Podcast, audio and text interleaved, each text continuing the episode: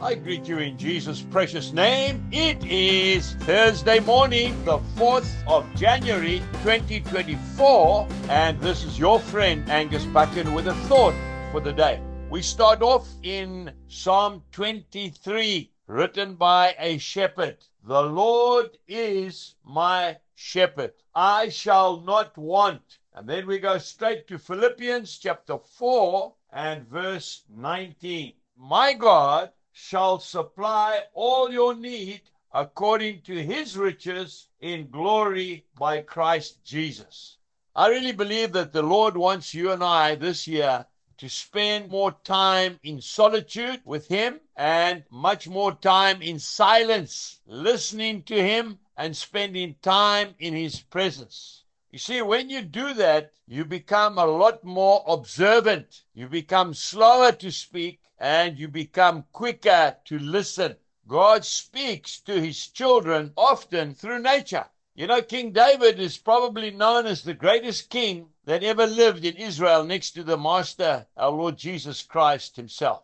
Where was his training ground? That's right, he was a shepherd. He spent hours on his own with his sheep, and that's where he wrote these beautiful psalms, and he sang to the Lord on his harp. He spent time getting strong in the Lord. You and I need to do exactly the same if we are to finish this race strongly. My one uncle was a shepherd. Uncle Ronnie was very quiet and very observant. He was a lovely man to be near. He gave a spirit of peace whenever you were in his presence. He was a chronic asthmatic. He spent a lot of time in hospital. And as a result, he never had much schooling. And so he became a shepherd. He wasn't very strong physically, but he was one of the most sought-after shepherds in his area because of his incredible relationship with his sheep and his sheepdogs.